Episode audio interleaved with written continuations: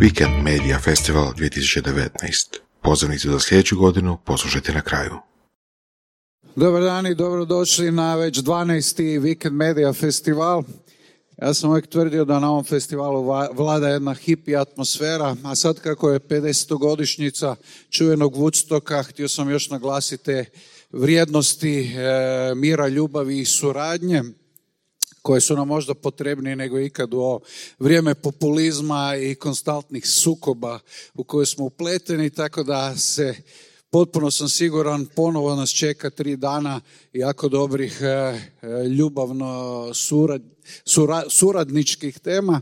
Nikola je napravio najbolji program ikada, već smo počeli jučer sa predavanjima i panelima, tako da nadam se da ćete uživati i odabrati što vam je najbolje, a na večernjim programima se i naplesati. Hvala vam.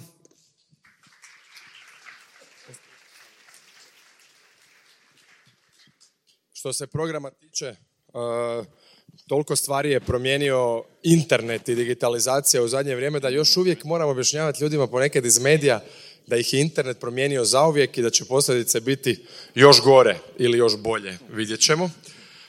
Stvarno je uzbudljivo i zanimljivo to gledati i nevjerojatno ponekad kad shvatimo da se Game of Thrones snima u Dubrovniku zato što se negdje drugdje desio nekakav internet. Kakve su posljedice neočekivane. Ove godine pratimo najviše televiziju koja kulminira sa svojom transformacijom i iznimno je zanimljivo. I kao mali uvod u godine koje su pred nama, probat ćemo vam pokazati još jednu tehnologiju koja je pred nama. Tehnologije se mijenjaju, posljedice za nas su ogromne, a ja sam da vam prezentiram malo tehnologiju koja dolazi, za koju ćemo se mi u medijima i komunikacijama i tekako morat pripremiti. Zamolio e, prijatelje iz Hrvatskog telekoma i orke jednog domaćeg startupa da nam malo pokažu e, kako funkcionira ta 5G tehnologija koja će nas sve dočekati vrlo skoro. Srđane, Jesi na Krku 5G otoku, kako ga zovemo? Jel me čuješ? Jesam, Nikola, čujem te. Evo, sve je spremno. Vremenski uvjeti su danas gotovo idealni za letenje i ovo što vidite na svojim ekranima, odnosno na velikom ovom ekranu, je live video feed sa drona ostvaren putem 5G mreže. Ali to je samo početak, Nikola. 5G će nam donijeti zaista nevjerojatne mogućnosti. Recimo, zamisli, sjediš u svojoj sobi i preko video naočala gledaš prijenos tekme kao da si na stadionu. I to je ta neka tehnologija, kako mi nazivamo, udaljene stvarnosti na kojoj radi Orka. Reci mi, Nikola, je li industrija spremna na takve promjene? Hoće se znati prilagoditi? Mi smo svašta već oživjeli, tako ne brini se, preživjet ćemo i vas. Nema frke. Ha, dobro, Srđane, nećete gnjaviti više. Gledali ste dron koji snima e, Krk. Krk je inače prvi 5G otok, a ovo je prvi video prenos sa 5G-om. E, ono što mene tu interesira je danas nam to sve djeluje onako tehnički i to radi neki startup Porka i Hrvatski Telekom, a vrlo brzo ćemo se mi time baviti u medijima. Uskoro ćete biti doma, imat ćete osjećaj koja sjedite pored šprajica. Tako da stvari će se drastično promijeniti. Ok, uh, tehnologije nas mijenjaju, mi ćemo se time baviti i dalje, mediji će se mijenjati. Uh, puno toga smo pripremili ove godine, nadam se da ćete uživati. Javite nam sve u subotu na večer na Tulumu. Ovime je vikend otvoren. Hvala.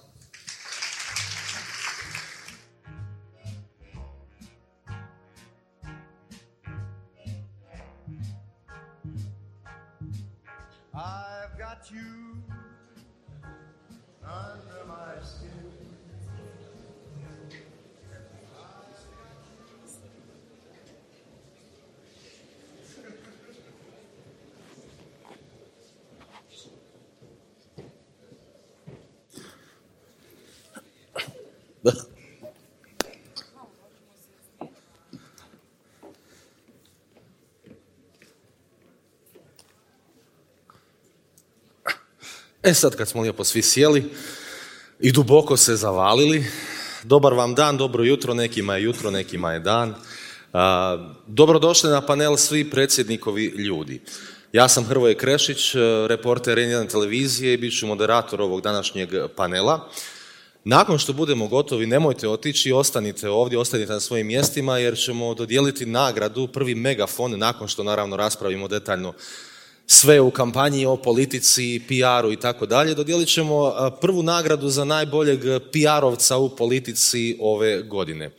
A meni je velika čast i zadovoljstvo da mogu pozdraviti dvoje istaknutih novinara i dvoje istaknutih PR-ovaca. S nama su danas gospođa Ankica Mamić, dobar vam dan. Hvala lijepo, dobar dan. Andrija Jarak s Nove TV, njega ne moramo puno predstavljati. Dobar dan. Nisi, nisi ispred ničijih vrata, u redu je. Malo mi je neobičan ambijent, puno finih ljudi. Nema puno, nema, da, nema puno lica s tjeralice Da, ovdje u policiji. nema ni da. Ne osjećaš se ugodno. Ima Marina Mandić, pozdrav Marina. Uh, Željka Golanin sa RTL-a. Dobar dan. O, RTL je tamo, tamo je publika iz RTL-a. I Jerko Trogrlić. Ovo je bio spontani Kako aplauz. Nismo se ništa dogovorili. Ovo je bilo spontano.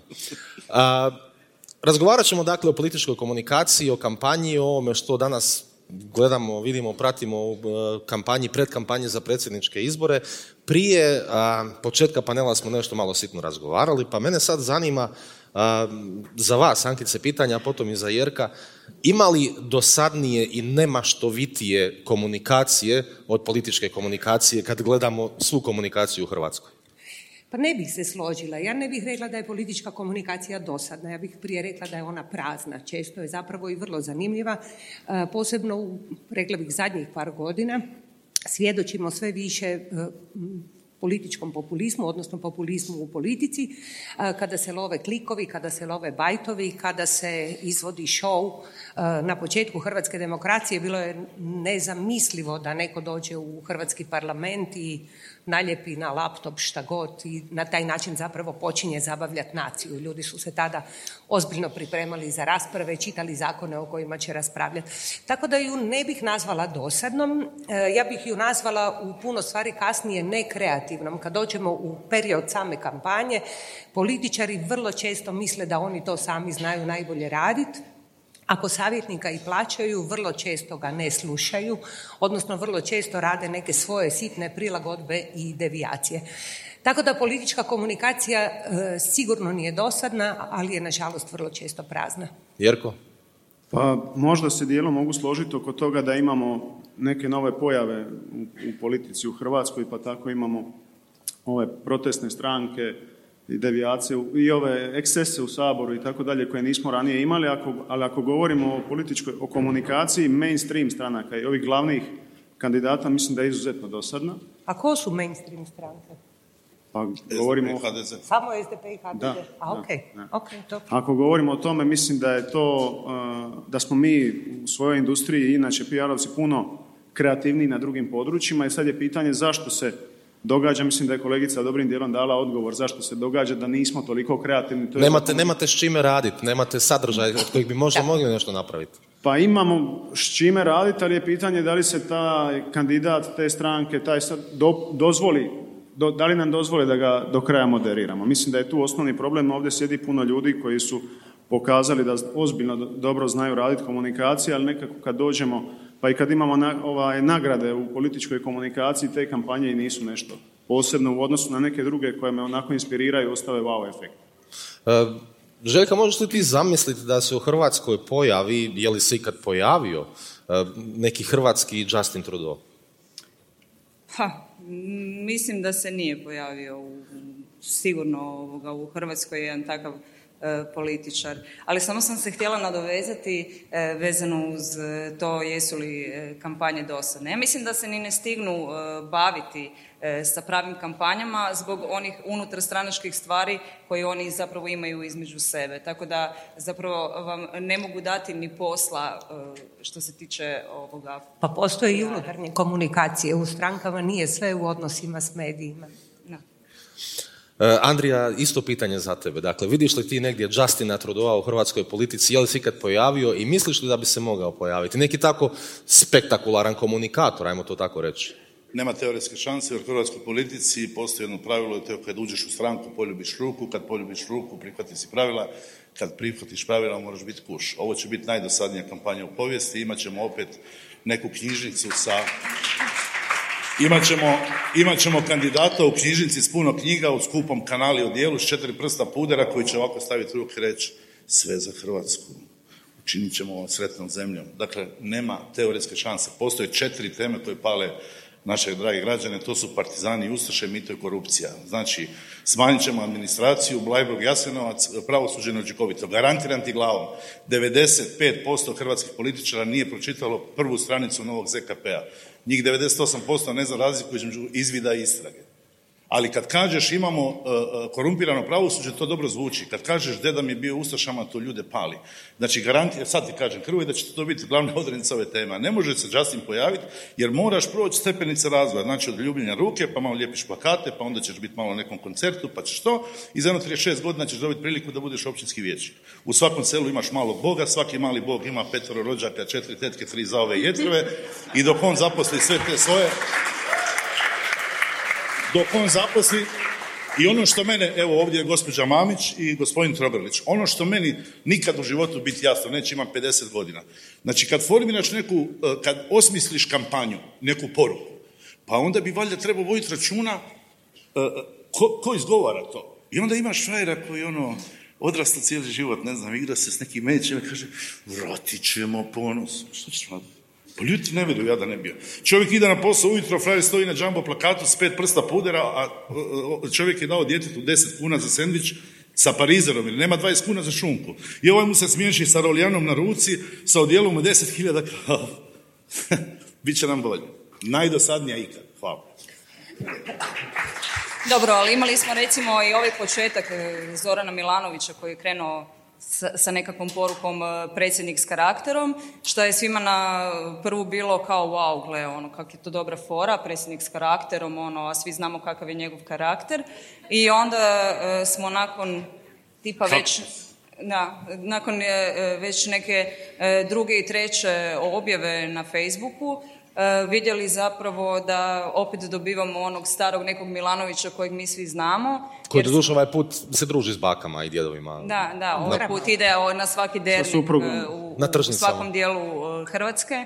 Pukla mi Da, ali sam htjela reći zapravo je svaki bolji poznavatelj nekakve političke scene i, i zna di čovjek živi, čovjek živi tamo u centru grada. Znači jedna od prvih njegovih poruka je bila za dan državnosti kada je čestitao dan državnosti sa livade koja je iza njegove kuće u markiranoj majci bez e, državnih obilježja i onda smo vidjeli zapravo kakav je predsjednik. I to je bio Facebook e, video i to je bila e, ta nova komunikacija točno, iskora. upravo to. Ušli smo u 21. stoljeće, da. da. Uh, htjeli ste nešto ja, reći? Da, ja sam htjela reći e, nastavno na Andriju da je populizam očito i u medijima popularan. Dakle, ponavljanje tih svih mantri i činjenica de facto o našoj političkoj sceni ne pomaže niti razvoju politike, niti, niti pomaže razvoju društva. Dakle, da bi se društvo razvijalo, mora se, moraju se razvijati mediji kao e, ljudi, odnosno ustanove koje oblikuju javno mnijenje na jedan način i onda to tera političare malo u razvoj, pa onda možda nakon 400 godina demokracije dobijete ili Justin Trudeau ili već ko, već ko je kome nekakav uzoran komunikator ili uzoran političar. E, Hrvatska je, ja bih rekla, zatvorena u lošoj komunikaciji. Loša komunikacija vlada na, na svim segmentima. Imate nešto iskoraka u biznisu, posebno tamo gdje su strane kompanije, gdje se vodi o tome računa, gdje se tome pridaje e, ozbiljna pažnja. Sva ostala komunikacija i u kampanjama i u predkampanjama. Naime, neka abeceda političkog marketinga kaže kampanja počinje nova kampanja počinje izborom na neku funkciju. Dakle, političari su ljudi koji bi de facto trebali biti stalno u kampanjama. A dobro, Kolinda Grabar Kitarović će reći da je Pa jesu, imate Bandiša 365. Evo samo da završim. Samo da Znači, e, e, ovo što je Andrija spomenuo, to je pitanje izbornih zakona. Da bi se izborni zakoni promijenili, za to bi morao neko lobirati. Dakle, morao bi biti za to neko zainteresiran, jer po našem izbornom zakonu važan je samo i jedino šef stranke. Mi glumimo parlamentarnu demokraciju. Da li možete zamisliti u Hrvatskom saboru Brexit? Odnosno sve ovo što smo gledali sada u britanskom parlamentu, kada zastupnici konzervativne stranke prelaze u drugu stranku, glasaju protiv volje svog predsjednika stranke. To je kod nas, osim u ovom slučaju. imamo i mi to. Imamo kratko ovo oko Zorana Milanovića, ali to je bio jedan specifični trenutak u kojem je Bernardić izgledao kao da će past, pa su se onda njegovi protiv njega okrenuli. Ali mi de facto nismo vidjeli niti jednu veliku politiku da je pala u Hrvatskom saboru, niti da se je rodila. Kod nas dakle, jedna generacija... Zakon o strankama, izborni zakon je nešto Tako što bi je, to trebalo je preduvjet, razmontirati i apsolutno, ponovo graditi. apsolutno. Ja, što se tiče, samo da odgovorim, ispričavam se, što se tiče populizma, jo, u konkret- u konkretnom mom e, poslu nema populizma, dobio si 20 godina, 25 ili 15. Tu nema populizma. Mediji, ono što mene smeta je da je u Hrvatskoj majka svih zadaća biti žrtva. Što to znači? E, Mediji me napadaju. Pa imamo sad već nek- neke kandidate koji se okolo žali da su žrtve medijskih napada, mi smo u predkampanji. Dakle, koliko ste puta vidjeli, ja sam pratio sva suđenja zadnjih 20 godina. Čovjek dođe na sud, izađe s prvog ročišta i kaže, ja sam žrtva političke hajke. Ja ga pitam, ko vas progoni? Doći će vrijeme pa ću vam reći. Naravno, to vrijeme nikad ne dođe. Ili Uha- istina je voda duboka. Istina je voda duboka. Uhapsili su me na uskrs, znakovito. Osudili su me na badnji dan. Pa kad je zgodno da te osude, ono? Kad je zgodno da te uhvate? Uhvatili su me na dan državnosti. Nemoj zezati. Dakle, ja mislim ovo. Ja mislim da političari od sebe rade žrtve, umjesto da se suoče s onim što mogu i što ne mogu. I po meni ključna stvar, prilagodi nešto što tebi odgovara, tvom habitusu, tvom izgledu, tvom ponašanju, tvojim referencama i to je to. Ivan Penava je lani organizirao prosvjed u Vukovaru. Cijeli HDZ je bio protiv toga, je li tako bilo? Svi su braniteljske udruge bile protiv toga. Hrvoje, sjećaš se dobro, bili smo tamo. Čovjek je organizirao, pokazuje stav, nakon toga je bilo ovo. Ove godine na Alci u Sinju, ne znam je od vas neko bio, došla je gospođa Grabar Kitarović sa 50 ljudi, došao je gospodin Škoro, Penava je došao sam, čovjek je dobio standing ovation kao da je došao Michael Jordan. Sin, sin je sklon i njemu, i njoj, i njemu. Slažemo se. Ali čovjek je dobio ovacije, znači pokazuje neki stav. Zato što se suprotstavio stranci, organizirao je taj prosvjed i očito su ljudi to valorizirali. Ali Da, da, pa to je neko, bi, druga neko bi pozicija. rekao dakle da, apropo ovih problema Da. koje smo detektirali, da, da, da svaki narod ima onakvu vlast kako zaslužuje. I sam si uostalom rekao da je dakle, uh, Ja kad, odeš, kad, odeš na skup, kad odeš na skup HDZ-a recimo u uh, Ciboninu dvoranu, pa vidiš krcat u dvoranu, onda se sjetiš isto koliko Hrvatska ima ministara, državnih tajnika, općina, gradova, općinskih Javnih vijeća, poduzeća, županija, općinskih. županijskih vijeća, javnih poduzeća, za ova jetrva i svega toga što si i sam detektirao. To I svako selo ima malog boga, to je bitno. To nikome ne smeta to niko ne želi mijenjati. Da, da. Dobro, s tim da je, imamo recimo primjer i Davora Ive Štira koji je isto pokazao stav pa znamo kako je završio, tako da... Da, da, da, ali to će biti Još ne znamo vidjeti. kako je završio. Da, bit će zanimljivo. nešto reći? Pa ja, ja se ponovo vraćam na to da e, ja ne mislim da trebamo mijenjati zakone da bi se promijenilo išta u Hrvatskoj na političkoj sceni. Slažem se s ovim da imamo vlast onakvu kakvu zaslužujemo i kakvu smo izabrali. Mislim da su u okviru postojećih zakona koji daleko od toga da su iz- izbornog zakona koji daleko od toga da je idealan stvari mogu mijenjati, a to zašto nam je drago da nas ovaj, uvijek prebacuju s lijeva na desno i zašto nam te četiri teme koje je Andrija ovaj, malo prije spomenuo najbolje prolaze, to govori jako puno o nama. Isto tako govori o kreativnosti nas i naših kandidata, novih kandidata koji se pojavljuju, koji ovaj, nisu ponudili kvalitetan sadržaj i kvalitetnu alternativu. Ja ne mislim da je nemoguće da se nešto tako pojavi. Ja ne mislim da je nemoguće u Hrvatskoj da se pojavi nekakav Justin Trudeau. Nemoguće je da se pojavi u ovakvom HDZ-u i u ovakvom SDP-u. Tu se mogu složiti. Pa ne možeš, ako ne prihvatiš pravila, ne možeš ući unutra. Ok, ajmo sad suziti malo ovu priču, prešli Da, smo sad preko cijele političke scene, ajmo sad na ovu predsjedničku kampanju. E, ima li kampanje? Pa kampanje ima, ne? mi se možemo sad e, igrati oko toga kad kampanja formalno započinje, dakle onog trenutka kad se počinje oglašavati, to je službeni početak e, u komunikacijskom smislu kampanje. E, Kampanju imamo predsjedničinu od kad je ušla u u- na Pantovčak, a e, zapravo ja bih rekla ovom škorinom ozbiljnom najavom e, kampanje stvari su se malo zakuhale. Zakuhale su se iz razloga što njih dvoje otprilike gađaju e, isto biračko tijelo, a onda je to kolidiralo i sa, da tako kažem, vidljivim sukobima unutar HDZ-a.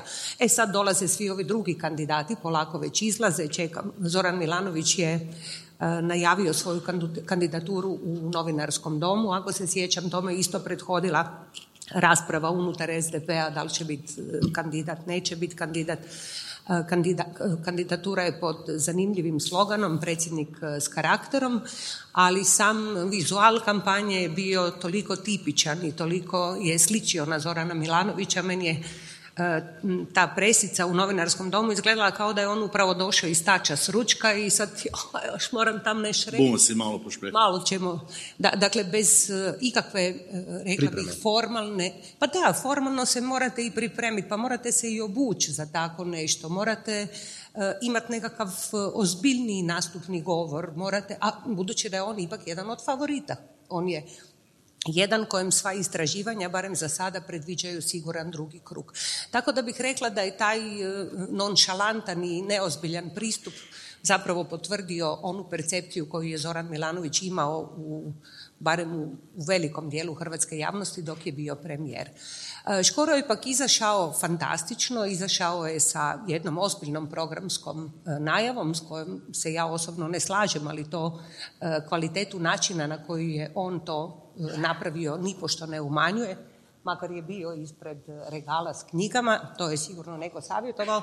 I kontrolirani uvjeti. Ne, ne, bila je filmska rasvjeta. Je bila ne, ne, i to je dosta logično, on je, on je doktor znanosti, a po istraživanjima eh, je ispalo da je on najmanje obrazovan kandidat. Dakle, to je recimo eh, logično da na tu poruku idete s porukom ovaj čovjek doktor znanosti i on je počeo odlično i kandidirao se i onda je nastavio pjevat umjesto da se krene baviti ozbiljnim poslom, pritom mu on sam želi da dimenzije koje trenutno predsjednik nema, on je nastavio pjevati, jer puno je lakše komunicirati s obožavateljima nego s građanima. Građanima morate nešto i objasniti, oni će vas nešto pitati, a on dođe i kaže milo moje i svi su u trancu. Ne? To je kandidatura za neki drugi posao.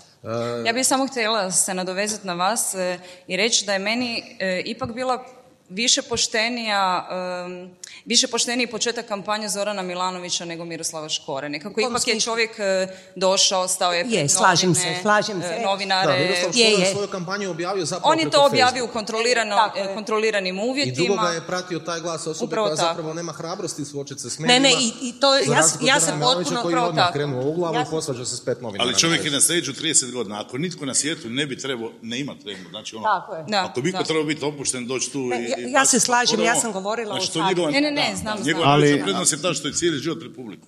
Bar bi on mogao doći. Mislim da govorimo o tome ko je napravio bolji ulaz u kampanju, ne ko je napravio pošteniji ulaz u kampanju. Govorimo o tome ko je postigao veći učinak.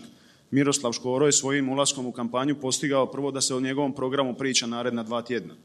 Opet govorim, slagali se ili ne slagali s onim što je pričala. Mislim da je njegov ulaz u kampanju bio izuzetno efikasan da je bio efektan, da to što je to ništa novo zapravo je jako novo na našem tržištu. Slažem se, nije bilo one povratne komunikacije i mogućnosti da mu se postavljaju pitanja i tako dalje, ali on je svoj cilj i tekako postigao. Ušao je prvi i dva tjedna je postavio okvir na koji su se svi ostali morali referirati. Trebali mijenjati ustav, ne trebali mijenjati ustav i tako. da, mislim da je, tu, da je tu napravio jako dobru stvar, a Zoran Milanović je jedino svojim tajmingom napravio dobru stvar jer je ušao puno prije od svih ostalih lijevih kandidata, praktički se pozicionirao u drugi krug, što je rekla gospođa Mamić prije nego što su se neki potencijalni novi lijevi kandidati Dalija ili, ili gospodin Kovač ili ostali pojavili, tako da mislim da je taj tajming s njegove strane bio dobar, ali pitam vas ko je zapamtio išta od toga što je Zoran Milanović rekao na svom... Osim da je predsjednik s karakterom, više ništa. Uh, svi ti stožeri koji su manje više formirani vrve bivšim novinarima.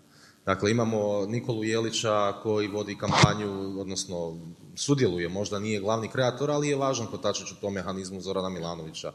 E, imamo Zoltana Kaboka koji je e, sada dodijeljen predsjednici, on bi je trebao biti glasnogovornik kampanje. E, imamo dosta bivših novinara posvuda. Koliko to novinarima olakšava posao kad komuniciraju s takvom osobom? Pa moje iskustva su, rekao bih, poprilično loša, zato što se često zna dogoditi da netko s kim si bio u Hagu, Beogradu, ne znam, Sarajevu, nebitno gdje, kad postane glasnogovornik, e, zaboravi da i on nekad nazivao glasnogovornike. Mislim da je to u mom konkretnom slučaju, ne znam, vaša iskustva. Nisu mi ta iskustva dobra i ja mislim da čovjek koji ode biti glasnogovornik negdje, da nakon toga jednostavno je Mislim da nema što tražiti u novinarstvu. Dakle, potpuno je legitimno. Da znači, netko... ok, povratka nema. Povratka po meni, ali moje iskustva nisu baš naj, naj, najsretnija, zato što se često zna dogoditi, ne može, može, zovi me kasnije, kad mi kaže pošalji mi mail, poslao bi ga na mjesec. Znači, sam nas je 20 godina prašinario, nagutali smo se suzavca i ne znam ovog i onda mi kažeš pošalji mi mail. Šta ti pošalji? Na koju adresu? Dakle, Žalosno je da ljudi koji su nekad bili s ove strane kamere, kad dođu s one strane kamere, ovaj, se malo promijene. Ali, dobro, to, je- ali to ti ovo što ja govorim, pravila ponašanja. Sjetite se svi u dvorani... Poljubili su prsten, to hoćeš reći, onog trenutka Ne, ne, otišli polju- na tu baš prsten. Sjetite se Ive Sanadra kad daje izjave. Oko njega njih 15 i onda se naginju da mu uđe nos u kadar. Poslije su došli širokokutne kamere pa su se vidjeli svi. Isti ti ljudi dođu u sudnicu i pita ga sutkinja za Sanadera, joj gospođo, on je nas maltretirao. Pazi, frajer je veći od mene od tebe. Kaže mu sutkinja, a kako mislite, što znači maltretirao? On se na nas derao, vikao, mi smo se njega bojali to. Sjeti se kad se snime njegove izjave. Znači, kad mu postavio ono poluprovokativno pitanje, oni bi te htjeli probutati. Jedini je Jerko Rošin došao u sud, inače splitski arhitekt, i rekao, on je moj prijatelj, predamnom nije krao i što se mene tiče, on je nevin. Znači, on je imao jednog prijatelja u životu. E to ti je ovo pravilo poljubi ruku. Ti te prvi izdaju, ti koji ti ljube prsten govori predsjedniče kako ste slatki, imate super cipele, joj što vam je žena zgodna, ono, nema veze, ima 200 kila, to nije tema. Ju, kako ste vi lijepi, a djeca su vam super, prvi mu zabiju nož u glavu, ne u leđa, u glavu. Frajer je na sudu rekao, on je nas maltretirao. Molim, Ma, mi- mislim da se radi o dva različita potpuno posla. Ovaj, ja imam i... Dobro, vi možete govoriti sa... Ne, ne, ja govorim o odnosu novinara kad pređu na drugu stranu. Nisu Ovaj, baš dostupni. Marko da- Milić dobro radi, trudi se, evo vidim ga u prvom redu. Napreduje iz dana u dan. Ponekad se javi. Reci. Ne znam, meni se uvijek Mislim da su dva različita posla i samo bi volio da ta uh, distanca između glasnogovornika kampanje i PR-a kampanje ili PR-ovca ili kreatora, o čemu kasnije možemo govoriti, je bitna razlika. Znači, čak i nema velikog iskustva, niti znam u Hrvatskoj puno ljudi koji su bili u novinarstvu, a da su PR-ovci. Kampa- znači, glasnogovornici da, ali da su baš PR-ovci. ne. Velika A dobro, kad si spomenuo... ne, ne, to treba razlikovati. da, li se Ali njima kad si, možda dogodi... kad si spomenuo Nikolu Jelića, mislim, Nikola Jelić je naš dugogodišnji kolega, radili smo s njim. E, u trenutak kad je on došao kao glasnogovornik u tadašnju vladu Zorana Milanovića, to je stvarno bio prijelomni, mogu reći, trenutak za novinare. Jer do tada je e, tamo bila potpu, Vladao je potpuni ono, zatvor. Ni- ni- nisi mogao, znači, probiti se uopće, ne? Najbolji glasnogovornik Željka Oprosti u povijesti Hrvatske je bio Krunoslav Borovec kad je bio glasnogovornik policije. Ubijen ko rade, zovem ga čovjek... Andrija je previše "O, u ovom području Ne, ne, ne, ne, ne, pravosuđa ne, i policije, on je- pa onda on malo je izvan na- toga i vidi. Ne, on je najbolji glasnogovornik, on je, on je prototip glasnogovornika. Da, doću na javljanje, ne mogu reći ništa, ali doću. I kaže tri rečenice dosta. To, to je taj Dobro, ključna za stvar za glasnogovornika da je uvijek dostupan. Tako To mu je. osnovna- On je bio taj. stvar. Bitno je razlikova, dakle, e, bit politički PR-ovac, odnosno bit savjetnik koji je u pravilu vanjski savjetnik, da tako kažem, mi dolazimo iz agencija koje se bave komunikacijskim menadžmentom ili savjetovanjem u komunikaciji, je drugo od biti zaposlen kod bilo šefa stranke, bilo kandidata za neku funkciju, bilo kod, bilo kod predsjednika uprave kao njegov glasnogovornik. To su dva potpuno, potpuno različita posla. Ovo što je Jerko rekao, Glasnogovornik je taj koji zapravo prima pozive za svog šefa kako bi šef mogao neometano obavljati svoj posao. Pa koji god to posao bio, koji god posao bio.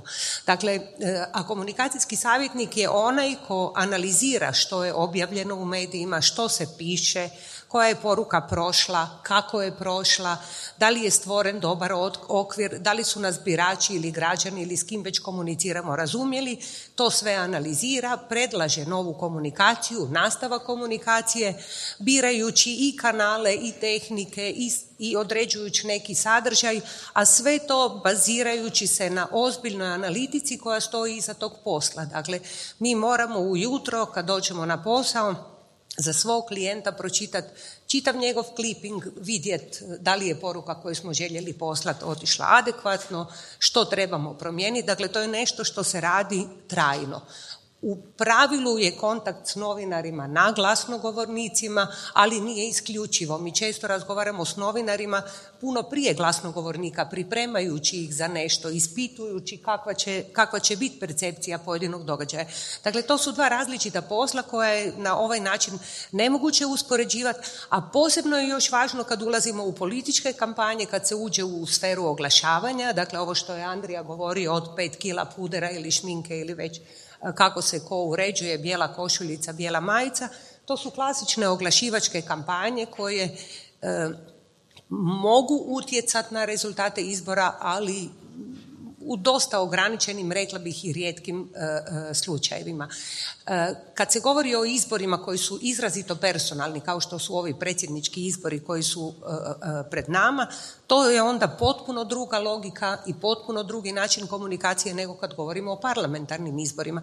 Tako da ima puno, puno stvari koje se trebaju podešavati, a to nije posao glasnogovornika. Kad sad spominjete dakle, da se ponovo vratimo na ovu kampanju predsjedničke izbore, e, e, ajmo proći kroz jednu temu, a ona se, ta tema se zove Kolinda Grabar-Kitarović. Dobro. je li Kolinda Grabar-Kitarović, jerko vidim da se loviš već za čelo, Ovaj, je li ona hodajuća komunikacijska katastrofa i, i tvornica gafova ili ona radi nešto što mi možda na prvu loptu ne razumijemo, a zapravo dopire negdje do nekoga i daće neki rezultat? Pa mislim da moramo razdvojiti nekakav tri četvrtina njezinog mandata i ovaj zadnji dio koji se događa. Ona je tim, tom trivializacijom funkcije napravila sebi puno dobroga u komunikacijskom smislu i tu se pokazala ovaj majstor Osobno sam čudno gleda i ovaj, sa dosta skepse na to što radi, ali kad ispadnu da su njezini najbolji potezi odlazak na svjetsko prvenstvo, udomljavanje psa e, ili ok, svađa sa, sa, s političke strane tada sa, sa vladom, vidiš da joj to donosi popularnost, da joj to donosi bodove, da raste u tim trenucima, onda znači da je ona autentičan nositelj te poruke. I ljudi su, ja sam vidio njezina na gostovanja po seljenje ureda po Hrvatskoj i vidio sam šta se događa kad ona dođe, kad ona kuha, kad ona pleše, kad ona pjeva, kako god da pjeva. Ovaj, vidio sam koje to oduševljenje izaziva kod ljudi koje nisam vidio kod Hrvati inače vole predsjednike, to nije sporno, dok su kod predsjednici obožavaju ih, tako su i Ivu Josipovića koji nije nešto karizmatičan. 80% ja, jako voljeli po terenu, ali reakcije ljudi, tih kako ih kažemo, običnih malih ljudi, do kojih je Kolinda uspjela doći i kojima se ona jednostavno sviđala, koji nisu znali njezini program, ni ovo, ni ono, ali ona se njima sviđala. Sviđalo se da je to njihova predsjednica i nije im bilo muka kad se ona negdje pojavi. Ovo što se događa zadnjih 7-8 mjeseci je, mislim, stvarno žena uzela pištolj i puca ovaj, u svom pravcu i pogađa se u jednu, drugu nogu i, kao da želi, kao da radi sve da, na, da izgubi te izbore. Mislim da je šutila ovaj zadnji dio i da šuti do kraja da bi bilo puno bolje. Molim... je stigao neki naputak. Je, ne, nema, nestala je zadnjih. Ma, Od Knina je nema. E, ne baš, ima, ima. Ima, ima i kad je god je ima... intervju poznati na HTV-u. Kad se god pojavi, e, u smislu da se pojavi u redu, je molim, ovo da, da ne, ne, bih htio, nekad kad se komentira Kolinda Grabar-Kitarović predsjednica, ispada da je to šovinizam ako se kaže da se najbolje da se smije i maše. Ne, da je i muško, da isto bi bilo najbolje da se smije i maše, jer je komunikacija u ovom trenutku trenutno takva da kad god ide iznijeti stav, najčešće ga promijeni ili se uvuče u nekakav gaf. Znači, ona, je, ona se ponaša kao da gubi 6-0 u nogometnoj utakmici, a zapravo još uvijek vodi, neovisno o svemu o čemu mi god pričali, istraživanja pokazuju da ona vodi, i ona bi mogla sa jednom dosadnom 0-0-1-1 utakmicom do kraja možda te izbore i dobiti. Bude li išla nešto bitno raditi, mijenjati ovo kako izgleda do sada će biti veselo. Vi ste se malo mrštili na Pa da, zato što uh, ja ne bih rekla da je uh, termin trivializacije mi se ovdje, uh, sad sam zaboravila točno Jerkovu rečenicu. To trivializacija je funkcije. Zgodin, ne, ne, trivializacija funkcije nije rezultat samo njenog ponašanja. Dakle, uloga predsjednika u Hrvatskoj se već preispituje duže vrijeme. Ja bih rekla nakon drugog mandata Stipe Mesića je već se počelo puno govoriti o tome da li nam treba predsjednik uopće i da li nam ne treba. U saboru, Druga stvar, tako je, tako je. Dakle, ima jako, jako puno, to je dosta, dosta složena stvar. Druga stvar, e, činjenica je da je Kolinda Grabar-Kitarović izabrala najveći brend na svijetu da se na njemu brendira. Koliko god to meni kao ženi nije bilo baš uvijek lijepo e, zagledat, činjenica je da je ona nakon toga postala u svijetu izrazito popularna, ja puno putujem,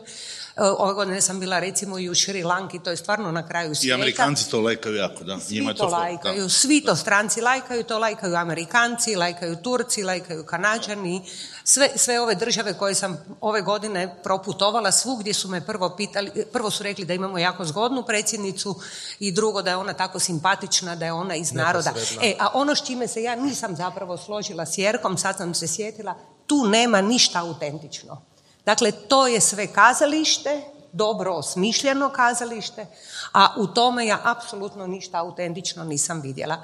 Ovi zadnji gafovi, tu je bilo mizoginije, moram reći, nakon Knina, jer mi smo vidjeli hrpu hrvatskih političara pod utjecajem alkohola u, u javnoj sferi i na javnim događanjima.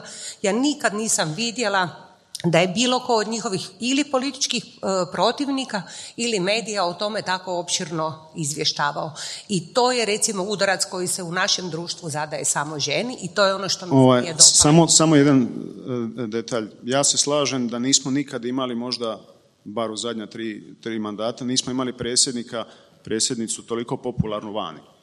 Nažalost, njezinu bira se ovdje i biraju ovdje. i Ona tu popularnost koju, popularnost koju ima vani nije uspjela, nije uspjela prenijeti ovdje, a ovo ću se složiti s kolegicom ovaj, Mamić da e, trenutno se sve što i nije gaf predsjednici uzima za gaf, pa kad čita Pipi dugu čarapu, da ju je čitala prije godinu i pol dana, na isti način i sve isto, to se ne bi Da, ali su tretiralo. njezini savjetnici trebali objasniti Tako kontekst je, Pipi tako duge je, čarape, da je to Evo, bilo, to je da je to bilo humanitarno, da je to bilo za djecu u Švedskoj, da je to snimljeno prije tri mjeseca. Znači, to je katastrofalno. Znači, to je komunikacijski savjet. To je katastrofa. Ali ona je ušla u tu zonu kao i, i Bero lani recimo. Ne, ali što god napravi trenutno ona, to, to je dakle. Kontekst. Nema. Kitarović kao da je stvorila u nekom trenutku Ne, ali Hrvojica, Hrvojica, ona je shvatila jednu bitnu stvar.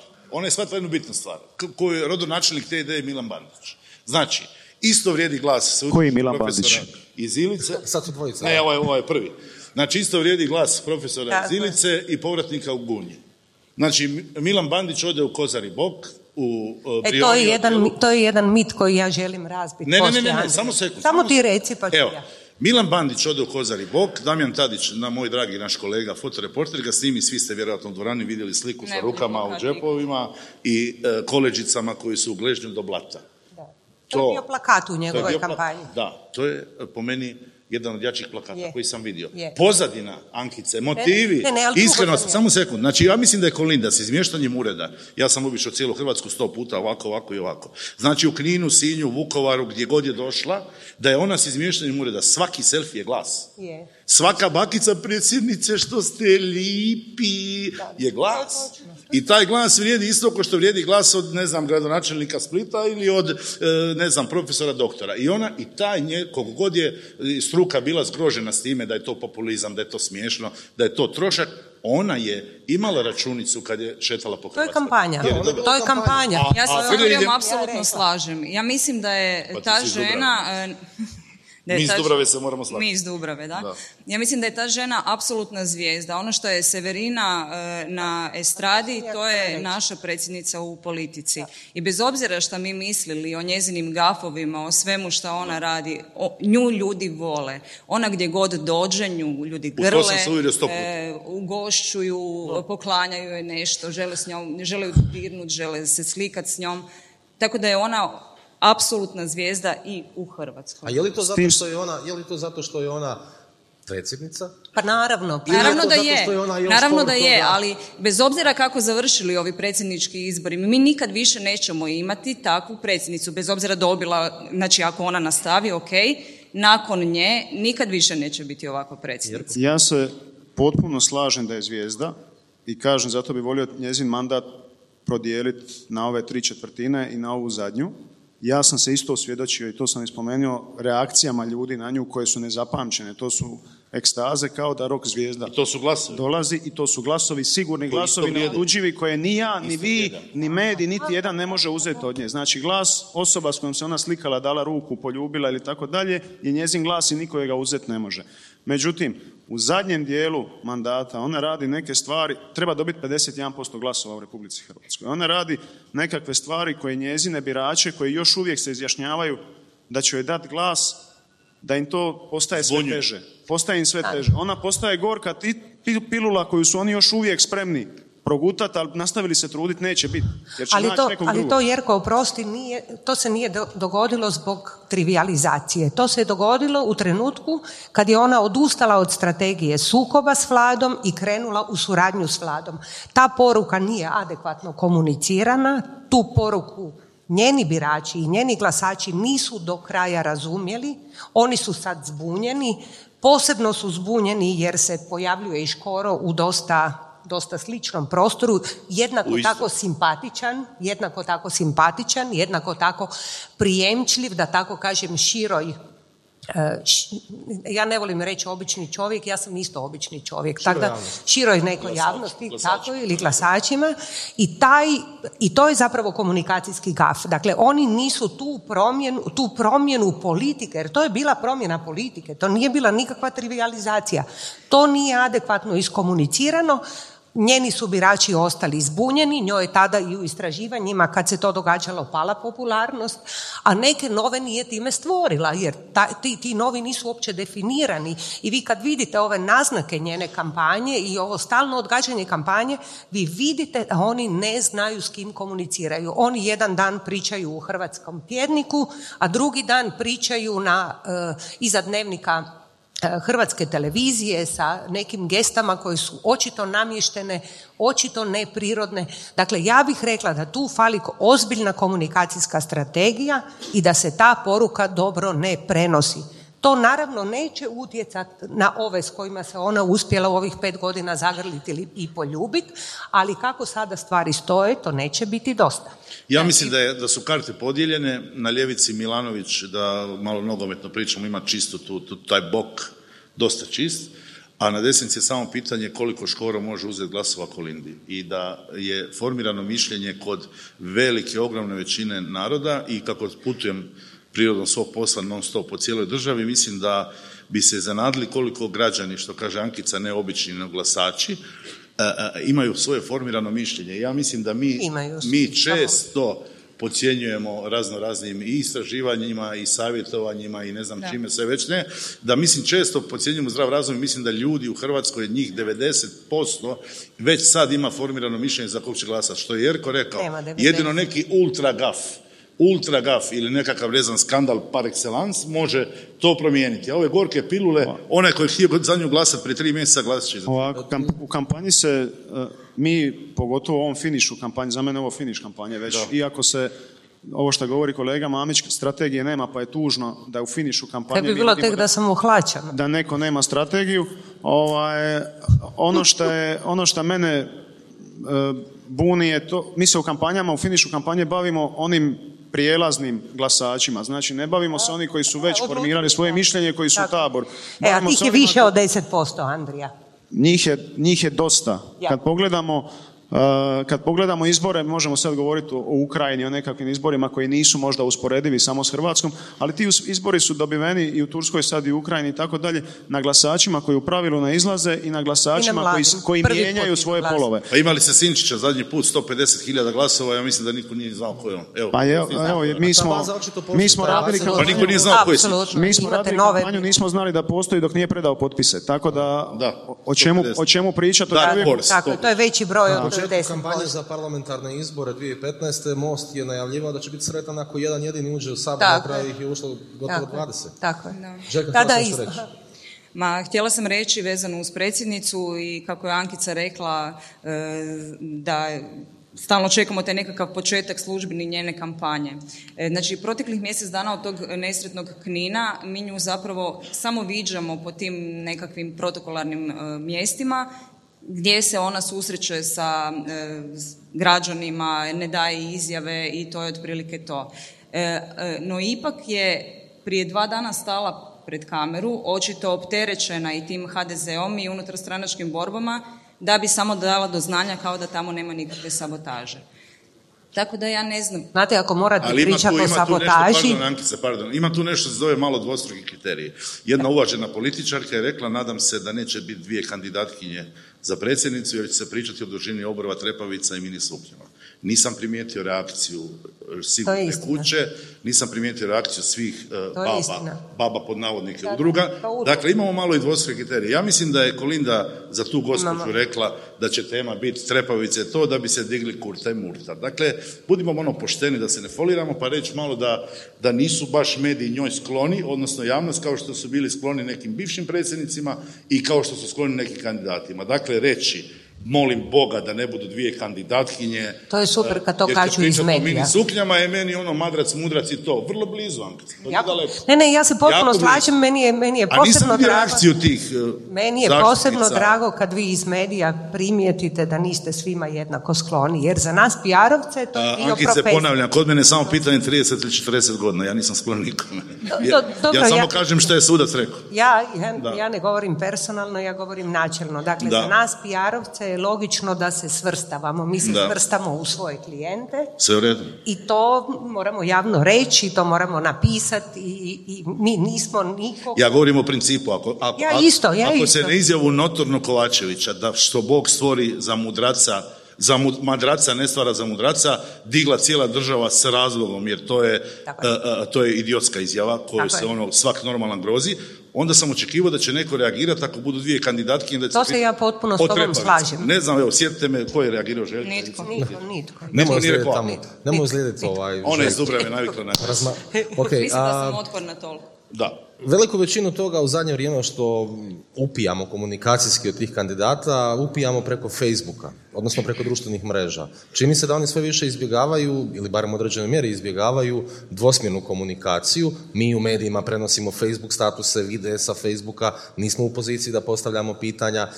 Koliko oni to zapravo, dakle nećemo sad razgovarati o poštenju, etici, demokraciji, nego o uspješnosti. Dakle, koliko je to komunikacijski uspješno što rade ovo troje najvećih kandidata na društvenim mrežama. Ne, ne mogu uzeti a priori prihvatiti to da je komuniciranje preko društvenih mreža nije dvos- dvosmjerno, jer to je dvosmjerna Da, da, komunikacija, dvosmjer- to samo direktno, direktno sa širokim auditorijem bez... Odabranim ljudima, mislim. Preskače medije. Nisu odabrani, na društvenim Ma mrežama su svi prisutni. Znači, svak ko je Da, vaš ali- fan ili nije fan, vam može napisati nešto na društvenoj mreži. To Vi što to vi kao radite, administrator možete ipak ukloniti. možete to i, i izbrisati, ali to nije, ne, onda vrlo brzo vas pročitaju na društvenim mrežama i možete se obraćati nekakvoj užoj, postoji, užoj a postoji, skupini postoji ljudi. bitna razlika između toga kad netko dođe i kaže bit ćemo najbogatija zemlja na svijetu i onda nastavi dalje sa svojom sa svojim monologom, je- čekaj, čekaj, Ali- čekaj, stani. ali- A kad s druge strane onda stoji novinar i kaže da, ali čekajte, Dakle, vi ste to rekli smo- prije četiri godine, pa nismo najbogatija zemlja na svijetu. Dakle, Da, Pa ali to na- ostane i na to društvenim mrežama. Ali Hrvoje, na. Facebooku nema podpitanja. Kad te Mislav Bago pozove u studiju, na njih pet kandidata, postavit će mu 25 konkretnih pitanja. Pa da, upravo o to. BDP-u, o socijali, o mirovinskoj reformi, o braniteljima, o Europskoj uniji i to. A ti na Facebooku nemaš podpitanja, a tebe razotkrio redaktori Imaš reakciju kamere. ljudi u komunika- Imaš u reakciju, ali nemaš komentarima, ali pitanja. ja to Ovo ne bih nazvao to, zato što Ne, se to je. Facebooka kreće sa tom nekom Pa mističnošću, sa žrtve. tim nekim kontroliranim uvjetima, taj škoro, iza njega knjižnica, škoro u vinogradu, Da, ali to je- s karakterom i to, ali što vrijeme dalje ide, e, ti isti ljudi će doći pred novinare, novinari će nešto pitati, e, doći će na nekakve intervjue, sve, ipak Ne dolazi nužno, do nekog ne nužno, kad je, kad je recimo Mislav Kolakušić Evo, u to sam ja sad htjela- Možda ga uvi- nikad nećemo vidjeti pred novinarima. Dobro, meni to- E, je- smo, prekinuli smo, Aha. prekinuli smo Jerka, Ovako, za Jerka. vas. početak na Facebooku je u Hrvatskoj u ovom trenutku preko 2 milijuna ljudi, znači to je najveći kanal koji postoji. Ja kad govorim o društvenim mrežama, onda ovisno koga ciljamo, možemo govoriti o Twitteru, Instagramu na kojem je sad preko milijun Hrvata, možemo govoriti o Snapchatu na kojem je čitava mlada generacija, ja se ne znam niti služiti kako treba, a imam 35 godina, znači nisam valjda toliko ovaj, ostario. Ovaj, Koliko 35? da, hoću kazati... Govori mi na vi, molim. Hoću kazati da to su kanali koji se ne mogu zanemariti, da pače nema kandidata niti jednog u Hrvatskoj kojem bi ja preporučio da ne ide i da ne koristi te kanale. Ono što je pogreška, što neki kandidati misle da samo tako mogu dobiti izbore. Znači možeš postići nekakav cilj, možeš se obratiti jednom dijelu javnosti, ovo što govorite Mislav Kolakušić. Naravno, on, mi ne znamo da on radi kampanju, on svaki dan radi kampanju. Svaki dan radi Mi pričamo da ga nema, ne, njega ima možda i više nego ikoga drugoga, ali on komunicira sa jednim jako uskim dijelom koji nije dovoljan za dobiti pa- predsjedničke izbore. Dovoljan je za ući u Sabor, pokazalo se, dovoljan je za ući u Europski parlament, a da se svi na to iznenadimo jer ga u istraživanjima skoro nema, a ja ne mislim da istraživanja lažu, nego mislim da se istraživanja ne uspiju baviti i komunicirati s tim ljudima. Ne uspiju zahvatiti sve. Tako. E, samo da se dotakne tih, tih, istraživanja. Izvolite, gospođo Mamić. Ja sam Hvala, Andrija. Ja sam oličenje gospodina. Da. Skoro senior citizen.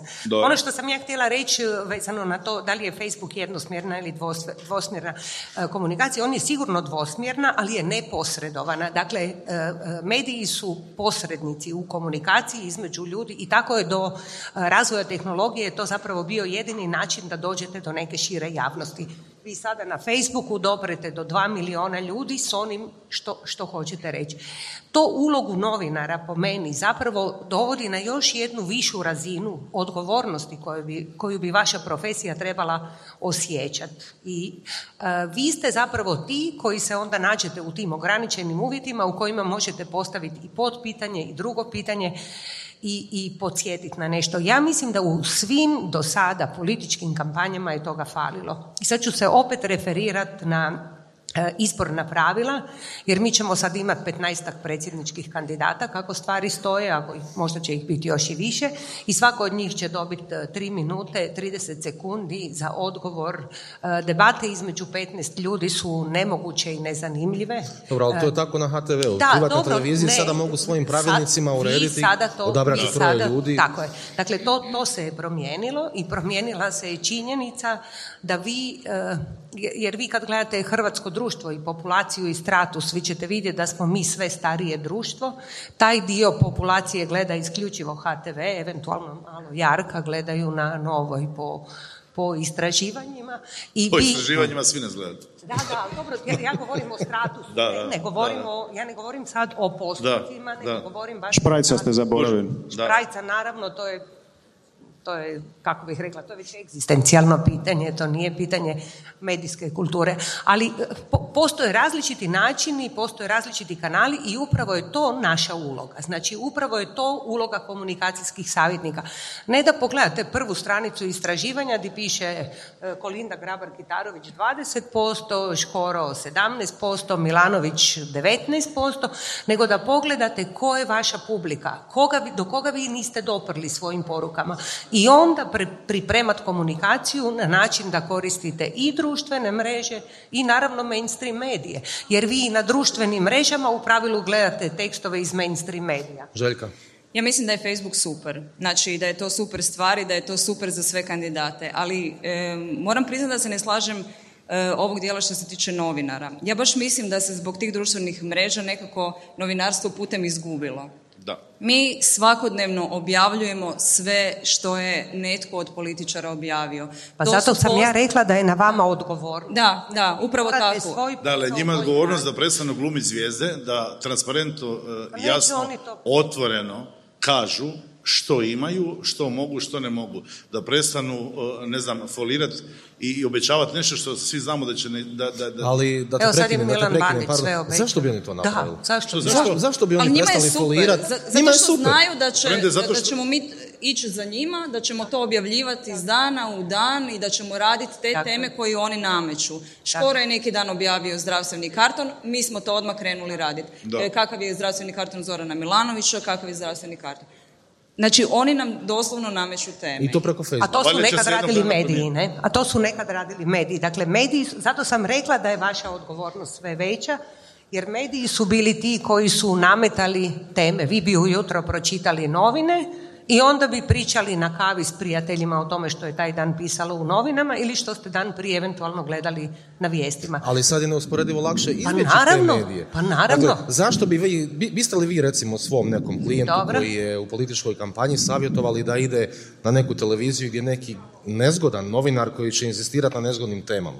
Pa ja bih, ja, sad- ja mislim da se izbori, u, u personalni izbori prije svega, u konačnici dobivaju autentičnošću, da je to jedan od ključnih faktora uspješnog komunikatora. Andrija je to naglasio u, u, u početku, možda ne, možda ne dovoljno jasno. Vi ne možete od svakog napraviti e, šarmera, ne može svako biti duhovit. Ima ljudi koji moraju komunicirati ozbiljno, ima ljudi koji moraju e, komunicirati isključivo recimo kroz pisane medije. Ja imam i imena u svojoj glavi koja ne smijem izgovoriti jer ne bi bilo pristojno. Ja sam imala jednog velikog klijenta. Ja sam mu stalno govorila molim te nemoj na televiziju. Jer on naprosto nije televizičan čovjek. Ali u pisanom mediju je mogao svoje misli adekvatno i artikulirati i izreći. Dakle, savjetovat e, klijente pa... Ta, A dobro, je on ima sankcije, slušaj, kad vi njemu kažete a, gospodine, e, vi niste televizičan, nije vam Bog baš dao neku retoriku, onako, ne znate se ni obuć, dobro, ne kažete on baš tako, ali to mislite, naravno. Ali ovaj, kad kažete, recimo, nisi, nisi televizičan, evo, Hrvoje, nisi televizičan. Ne, Hrvoje Nemoj ići televiziju. E, u koliko slučajeva vas oni poslušaju? Pa ja bih rekla otprilike 40%. Znači, je li to malo ili puno? Pa ja mislim da je malo. Ne? Je li može čovjek raditi plaćeš, Da. Ja mislim kad nekog plaćeš da te savjetuje, da je onda i racionalno slušati njegove savjetnike, da. savjete ili ga prestati plaćati. Jer je njemu žena rekla da on super na televiziji, a i baba će gledati pa je fora da ga vidi. No, dobro, zato je to 40%. Jerko, pa ćemo onda polako privoditi stvar kraju. Dakle, ja sam savjetovao klijente i jedno i drugo. Ima klijenata koji sam savjetovao da ne idu niti na sučeljavanja, niti na određene ovaj, televizije u određenim trenucima, iako kao glasač s druge strane bi inzistirao da se na svemu tome pojave. Upravo samo pitanje, to me jako zanima. Kako mu ti to kažeš? Nemoj ići, nemaš pojma ili ja mislim... Nemoj ići, nemaš pojma, nisi Kako Da, da. Ako to ne mogu kazati i ako, me, ako osoba koja me plaća to nije spremna saslušati, onda je najbolje da, da ne radim za njega i moje iskustvo je što vas više plate, bolje vas slušaju. Znači, to sam shvatio ovaj, isto da... Besplatan savjet ne vrijedi ništa. Ako nas a Brauna se najbolje sluša samo zato što ga se najskuplje plati. Nije njegov savjet pametniji nego naš. To smo ovaj, vidjeli, da, u Milanovićevoj kampanji. A slažem se da su društvene mreže izazov za demokraciju i slažem se da se to kod nekih kandidata, kad vam uhvate mikrofon, kad vi šesti put postavljate isto pitanje, pojavi da mi se grozimo od toga i želimo to izbjeći. I meni je, meni je to sasvim jasno. Ali naš, naš posao je doprijeti do publike. Kako ćemo mi, do glasača, kako ćemo mi do njih doći? Hoćemo mi do njih doći putem medija ili putem društvenih mreža, biramo ovisno o o kandidatu. Okay. Sjećaš se samo Hrvoje kako smo uvijek pričali da treba na Markov trg staviti izjavomat i onda staviti ime e, političara, temu, e, ubaciti u Snimiš se pred kameru, pošalješ u redakciju i, i šta će ti novinar? Okay. Raste odgovornost novinara. Zadnje moje pitanje, dakle, u jednoj rečenici vas molim, tko će pobijediti na predsjedničkim izborima i zašto? Pa ja mislim da će pobijediti Kolinda Grabar-Kitarović e, zato što je Škoro koji je imao stvarno veliki potencijal da e, dobije ove predsjedničke izbore otišao svojom kampanjom u krivo. On to još uvijek može, e, može ispraviti, a predsjednica može prestati raditi gafove. Željka? Ne znam. Šalim se. E, ja isto mislim da će, zapravo da Kolinda Grabar-Kitarović e, ima najviše šanse, ali e, ne vidim nigdje škoru, ali mislim da će se voditi žestoka bitka između nje i Zorana Milanovića. U drugom krugu. Da. Ako uđe Zoran Milanović u drugi krug, onda je sve moguće. Najveći favorit je svakako Kolinda Grabar-Hitarović. Moje, moje ovaj, uvjerenje da će izbore dobiti iako je to stvarno spekulacija u ovom trenutku, Zoran Milanović, ovaj, nezasluženo, ali će ih dobiti. Mislim da je upravo gospodin Škoro ovaj, razlog zašto će se to dogoditi i pitanje je da li su ciljevi gospodina Škore dobiti predsjedničke izbore ili su njegovi ciljevi nešto drugo na parlamentarnim izborima sa nekakvim novim HDZ-om nakon. Tako da, ako gledamo samo sa aspekta ovih predsjedničkih izbora, Škoro se svojim izjavama i nekakvim postupcima zabranjivanja stranaka i tako dalje čvrsto pozicionirao u nekakvom desnom smjeru koji nije dovolj, ekstremno desno, koji nije dovoljan za, za dobiti izbore predsjedničke u Republici Hrvatskoj, ali mislim da može poprilično pomoći Zoranu Milanoviću.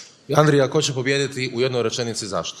Onaj ko pobjedi u srazu e, Škoro Kolinda će biti predsjednik. Mislim da Škoro nije baš bez šansi a mislim da e, Zoran Milanović nema u drugom krugu šanse zato što a, jako pali desnicu jako ih rajca, što bi rekao Bandić, i ako uđe ili Škoro ili Kolinda, desnica će se mobilizirati jako, a s druge strane neće toliko mobilizirati ljevicu jer mu nisu oprostili e, sastanak sa čatorašima, nisu mu oprostili Deda Ustašu, nisu mu oprostili Beograd kao čaršiju koja vodi čaršijsku politiku i nisu I mu oprostili nisu mu oprostili Bosnu, slučajnu državu s kojim nemaš s kime razgovarati. Dakle, on će puno više u drugom krugu mobilizirati glasače desnice nego glasače ljevice. I mislim da će to biti jezičac na vagi zbog čega neće dobiti izbor. Jedna Nismo još, jedino što nismo uzeli, u, u hoće li se pojaviti nekakva tempirana bomba, Kolakušić već otprilike zna šta Da, da, može pa još je napraviti. sve- još je Hoće li daleko, neki Milan. Milan Bandić, jedan, jedan ili drugi Milan Bandić nešto ovaj, još- napraviti. Ok. Da, da, hvala vam lijepa na ovom razgovoru. hvala. Hvala vama na slušanju. Nemojte otići. Imamo još neke nastavke dalje. Hvala vam. Hvala.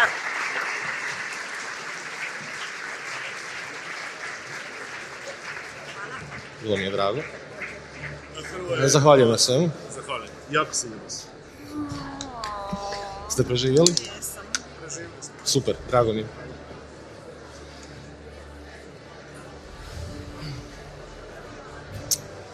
A kao što smo rekli, dakle, nemojte otići nikamo. Dodjeljujemo po prvi put na Weekend Media Festivalu, nakon što smo secirali uzduž i poprijeko političku komunikaciju u Republici Hrvatskoj, dodjeljujemo po prvi put nagradu za najboljeg političkog PR-ovca, za najboljeg PR-ovca u politici.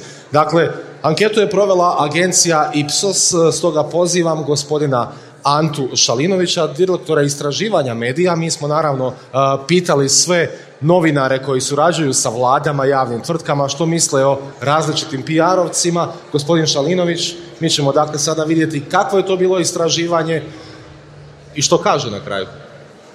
E, Dobar dan i pozdrav svima. Prije samog proglašenja najuspješnijih, e, moja zadaća je da vas opće uvedem u temu, da vam prikažem na koji način smo proveli ovo istraživanje, koja unapređenja samog projekta planiramo u budućnosti, kao i da vidimo što je to novinarima važno u suradnji sa političkim PR-ovcima a, kroz različite aspekte e, te suradnje.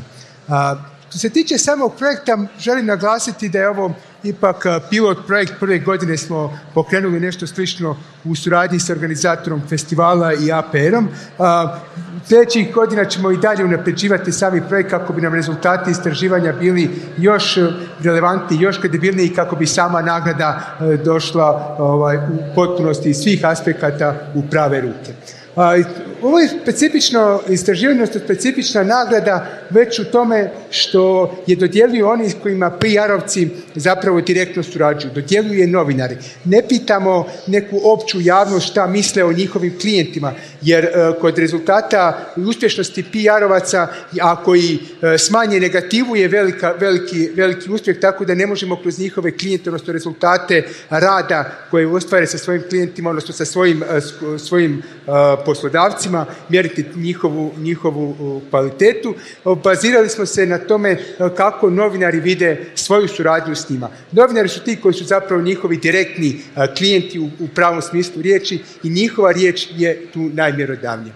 U ovom pilot projektu kontaktirali smo ukupno 216 novinara koji se bave prvenstveno u svom radu, kako se to popularno kaže, unutrašnjom politikom. To su upravo oni novinari koji mogu dati vjerodostojnu informaciju uh, i ocijeniti uh, PR-ovce koji se bave javnom upravom, to su ministarstva, vladine institucije. Ja znam da vi svi čekate Severinu. Ja isto čekam Severinu. Ali vas molim za samo još malo pažnje i strpljenja. Dodjeljujemo nagradu, želimo objasniti o čemu se radi. Ono što je bitno naglasiti da ćemo u sljedećim e, istraživanjima provesti, e, provesti e, izbor kroz dva kruga, da ćemo uključiti još veći broj strukovnih organizacija i da ćemo pokušati doći do svih novinara koji, koji se bave unutrašnjom politikom u Hrvatskoj. Ako prije samog proglašenja najboljih pita, vidimo e, što su e, novinari isticali kao bitne aspekte suradnje sa PR-ovcima, kad ih pitate spontano da navedu primjere iz po- pozitivne, bilo, bilo negativne iz prakse, vidimo da je to uvijek bazirano na dostupnosti samih novinara, na brzini povratne reakcije.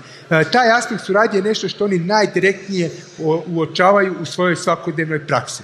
Međutim, ako ih pitamo konkretno u kojoj mjeri je važan pojedini aspekt e, suradnje, vidimo da je točnost dobivenih informacija nešto što izbija u prvi plan.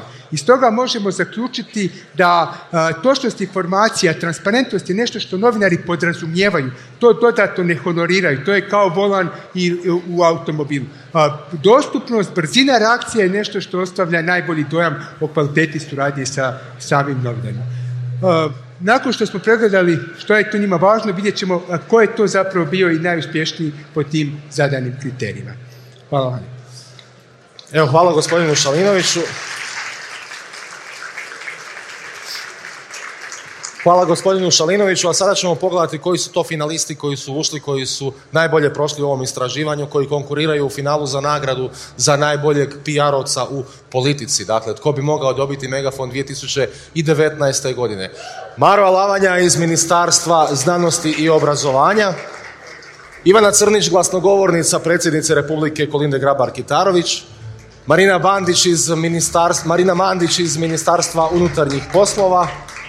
Marko Milić, e, ured predsjednika Vlade Republike Hrvatske, glasnogovornik Andreja Plenkovića, te Vanja Ovčar, glasnogovornik Ministarstva gospodarstva, poduzetništva i obrta. A sad kad smo vidjeli sve nominirane, ja pozivam e, Marka Filipovića iz Akademije za politički razvoj, koja je najvažniji dio ovog projekta, usudio bih se reći, da konačno vidimo što će se ovdje dogoditi. Pozdrav Hrvoje, Lijep pozdrav svima ispred Akademije za politički razvoj. Sa mnom su ovdje i kolegica i kolega iz upravnog odbora Maja Čakarun i čovjek sa crveno-bijelim megafonom Mateo Čagalj. E, nama je pripala čast i zadovoljstvo da e, proglasimo najboljeg PR-ovca ove godine. Dame i gospodo, nagradu Megafon 2019. za najboljeg političkog PR-ovca dobiva...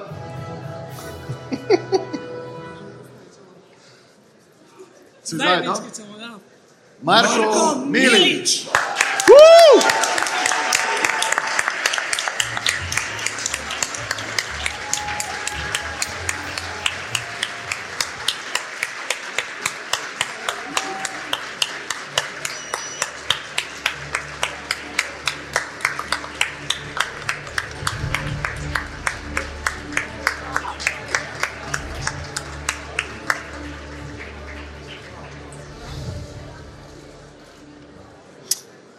Čestitke Marko. Nećemo se grliti, ljubiti, to bi tek bilo čudno, ali te pozivamo da kažeš jednu dvije riječi. Ne, ne, megafon još uvijek nismo kupili baterije. E, dobar dan e, svima, lijepi pozdrav. E, Hrvoje, hvala ti na ovom panelu koji si moderirao malo prije. Nekad uvijek ja moće kad si ti tu da kreiraš sadržaj, da se puno priča o HDZ-u i HDZ-ovim kandidatima, što je uvijek dobro ali e, ja bih e, prije svega se zahvalio svim e, kolegicama i kolegama na i povjerenju, ali i na suradnji ovih proteklih 14 mjeseci što imam prigodu biti glasnogovornik Hrvatske vlade, ali isto tako ovo je velika odgovornost i za mene, za daljnji rad svih nas, ali i za moje kolege i kolegicu i Marinu, i Vanju, i Mara, i naravno pozdravljam i Ivanu Crnić koja nije s nama danas ovdje, koja je u Washingtonu, s predsjednicom, prema tome e, nadam se da ćemo dalje surađivati kvalitetno kao i do sada. Hvala. Hvala vam. Hvala Marko još jednom, hvala svima. Hvala vam na strpljenju i sada vas naravno prepuštam onome što ponavljam, vjerojatno svi s nestrpljenjem iščekujete, a to je panel Ko to tamo peva. Hvala vam.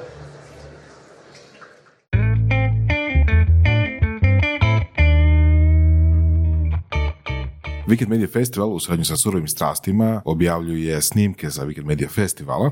Imamo Tomo Ricova i želimo vam predočiti kako je bilo prošle godine i najaviti sljedeću. Ako možeš par rečenica reći o VMF-u prošle godine. Prošle godine po meni je bio najbolji, zapravo to kažem za svaki ovaj sljedeći, uvijek se još više nešto sve posloži kad su bila stvarno odlična predavanja, prezentacije i, i sav program je bio po meni toliko savršeno napravljen da ja evo prvi put nisam imao apsolutno ni jednu kritiku. Da li se radilo o nekakvom stanju glazbene industrije u regiji gdje smo imali te od Severine do, do predavanja o, o nekakvim ono, ženama u biznisu, po meni je sve bilo top i sljedeću godinu kako sad stvari stoje bit će još ono programa koji će zadovoljiti apsolutno sve od ljude koji žele točno naučiti nešto o najnovijem trendu u digitalnom marketingu do toga ko ima nekakvu projekciju poslovanja u regiji, sve se može čuti. intervju sa Tomom možete poslušati u našem podcastu, našem epizodi podcasta i vidimo se na VMF-u 2020. Da, to će biti sada 24.9. tako da Evo, pozivam sve, dođite, inspirirajte se kao što sam ja zapravo inspiriran na festivalu, otvorio svoj festival.